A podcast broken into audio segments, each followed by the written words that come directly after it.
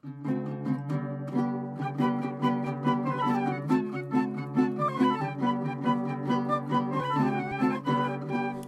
and welcome to In the Kitchen with Mary Mac. Today was a beautiful sunshiny day in western Pennsylvania, and I just happened to have some strawberries, and I thought this would be a really good day to make a sort of strawberry shortcake-ish kind of thing. So that sounded like a good word. I like that. sort of strawberry shortcake-ish kind of thing. That's fabulous. It works. The family was trout fishing. Today's the first day of trout, which, um, if you know anything about Western Pennsylvania, trout is the first day of trout is like a holiday. So everybody goes. I mean, everybody, and people have pancake breakfasts all over the place, and they go out and fish and whatnot. And um, usually it's about forty degrees and raining, but today it was in the seventies. It was, like 77. Oh, it was gorgeous, not a cloud in the sky, and it is April 16th in western Pennsylvania. So, Two days ago, for reference, it was like 40. yes, it goes up and down a lot here. It's always exciting. If you don't like the weather, just wait a few minutes. So, I thought this would be a really nice thing to take out um, with everybody's trout fishing, a nice little dessert to take out. So, I happened to have a couple quarts of strawberries, and uh, and I decided to make a cake. So what I'm going to do today is tell you how to do that because I know it's early in the year, but um, I guess sometimes we think strawberry shortcake is daunting um, because of the different things people like to use. For example, making a biscuit or making a shortcake or whatever. Uh, people might think it's a little bit more time consuming than what they want to do. Um, I'm not a fan of using an angel food cake for strawberry shortcake. I like I like a nice uh, drier sort of a crumb cake to use. Some of the shortcakes that are like a biscuit sometimes can be too dry also. So what I did, I do a cake that is called a pumped up box cake. And basically what that is is you use whatever type of box cake um, what I do is whatever is on sale. So it could be a Betty Crocker, Duncan Hines, whatever and um, just get your regular box cake. And I use a yellow box cake for the for the uh, strawberry shortcake. But you can do this with any flavor of box cake, and it just gives you a. Uh, it's more like a bakery texture to your cake.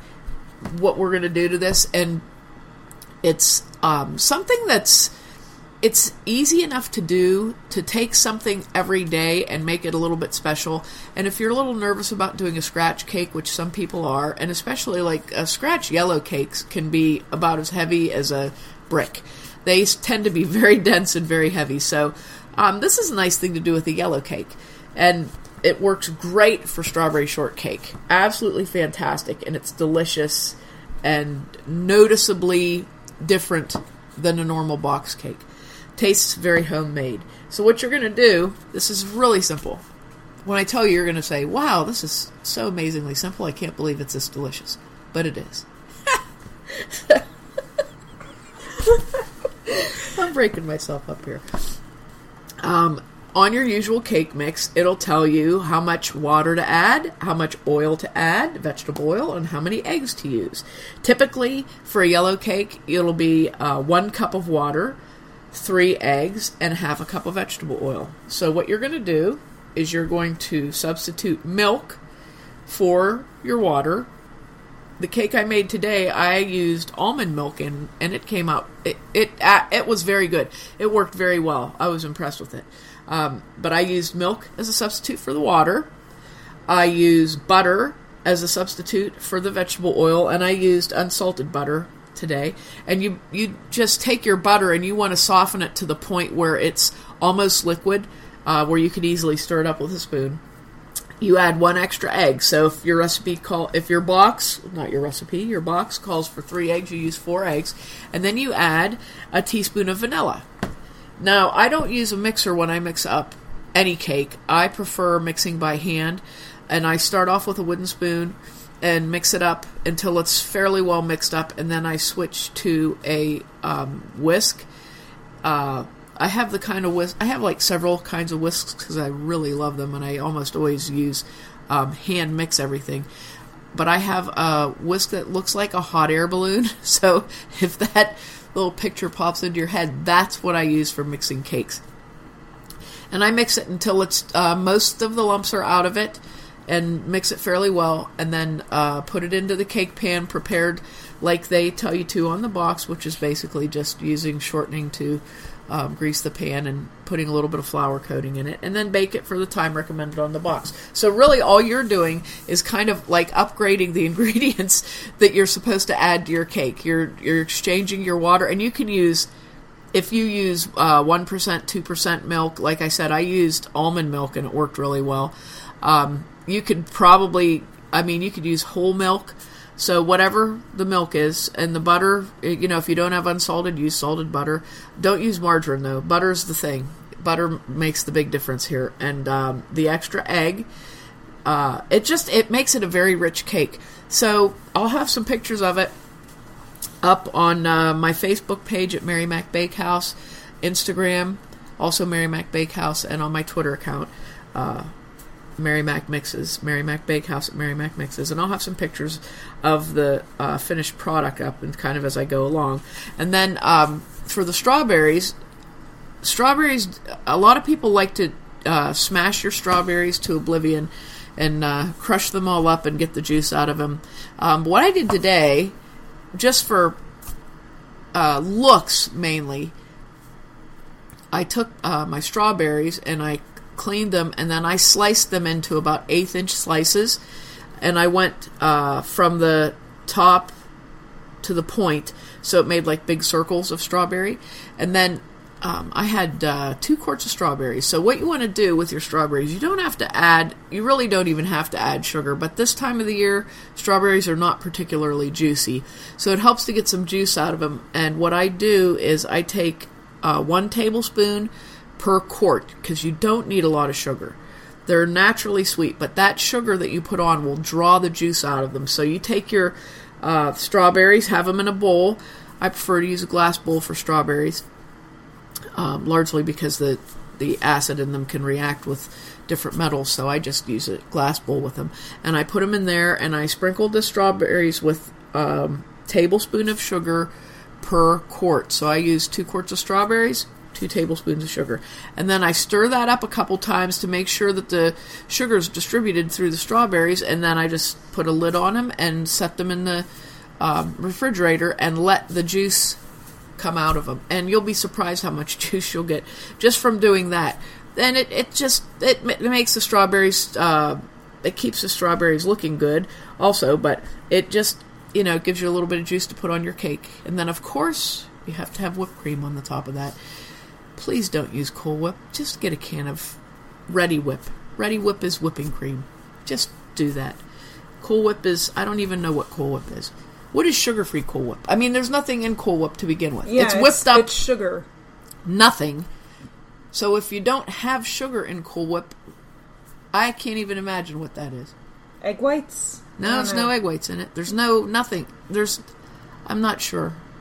Mm-hmm. It could be made from missing socks like like how you can never find matches to socks even for years if you keep that one sock. That could be where all the missing socks are going into making sugar-free cool whip. I feel like that's not it. Okay well i could be a little bit off on that one just a guess. But i figure if i'm going to the trouble to make something delicious i'm not putting that stuff on it okay? So as you can see i'm slightly opposed to cool whip. Um, but anyway, it makes it it's it's fairly like I said the cake. I mean, you make the cake. It's it's just a nine by thirteen cake, and you're done. Get your strawberries ready. You can make this if you're going somewhere or planning to have people over or whatever, or even just for your family. You can make it at any time. It's just set it aside, and it's all ready to go when you're ready to serve. And the nice thing about it is because you have the strawberries in a separate container and the whipped cream in a can, like you can put however much strawberries you want on your own piece or however much whipped cream. Like I That's don't true. like strawberries. I'm Right. allergic to them, so I just put some whipped cream on my cake. She was delicious. completely avoids the strawberry part of the strawberry shortcake, Yes. so she's basically just having whipped cake cream and with cake. whipped cream on it. It was delicious. Oh, also delicious, yes. So that's my little tip for today. It's it's like I said, it's not much, you know, but it takes something that's um, every day and makes it into something that's really good. And speaking of which, another thing that does that is the caramel dip. Yes, I made this delicious caramel dip because I, I sell caramels. I have uh, Margaret's caramels that I sell, and they're made fresh every time the store is open. Our store is open uh, usually once a month, sometimes twice. The first Saturday of each month, Standing Chimney is open. And you can go to standingchimney.com and check us out. Um, but the first Saturday of every month, Standing Chimney is open, and I always have fresh caramels. But guess what? Sometimes I have a lot of caramels left because people aren't in the mood for them that time. So I was giving them away, which is caramels are pretty expensive to make.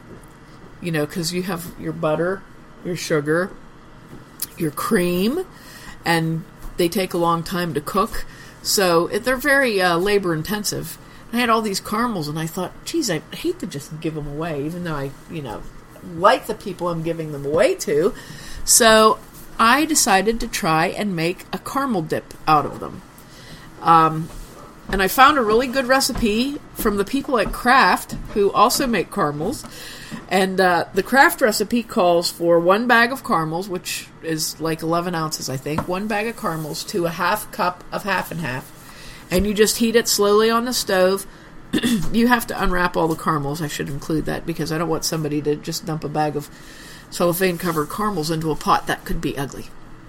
But you unwrap the caramels, you put the um, half and half into a pot with a heavy bottom, nice heavy bottom so it doesn't burn, and then on very low heat, you just start to warm things up a little bit, and as the caramels melt, you stir it, and then you slowly bring it up a little bit, bring it to a boil, and um, I boiled it for about 10 minutes.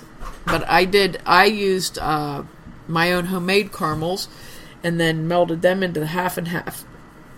And I, I uh, did just like I said, brought it up slowly as everything melted, kept stirring. It took about an, it, I probably spent about an hour on the cooking part, and um, you know, kept stirring, stirring, and it came finally came to a boil. And stuff's really weird when it boils. It looks like lava. You know those close-up movies they show you when a volcano or, or erupts. like a tar pit. Yeah, tar pit would be good too. It's it's very small bubbles, bubbly, bubbly, you know, and, and it um, melted really well. So this time I made it.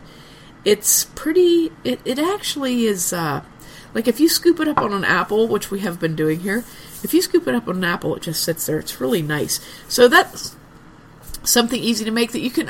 I canned it. I actually um, put it in half pint jars, and um, I'll have it available for sale at the store, of course. But I canned the sauce, and it works really nice as a sauce um, over ice cream. You can put it over said cake that we just made. Uh, would be very good on that. Um, dipping apples in it. We dipped. What did we dip in it the one time? I want to say that was it the pretzels that we dipped in it. I, I think, think it was so. those uh, butter pretzels. Yeah, and that was really good too. So it's a good thing to make. It's kind of easy. Um, if you knew you were, if you wanted to do something uh, different for a dessert, say have ice cream with caramel sauce on it, your own caramel sauce, it'd be something that you could do that would basically you know what's in it, you know, um, and it's it's very very good.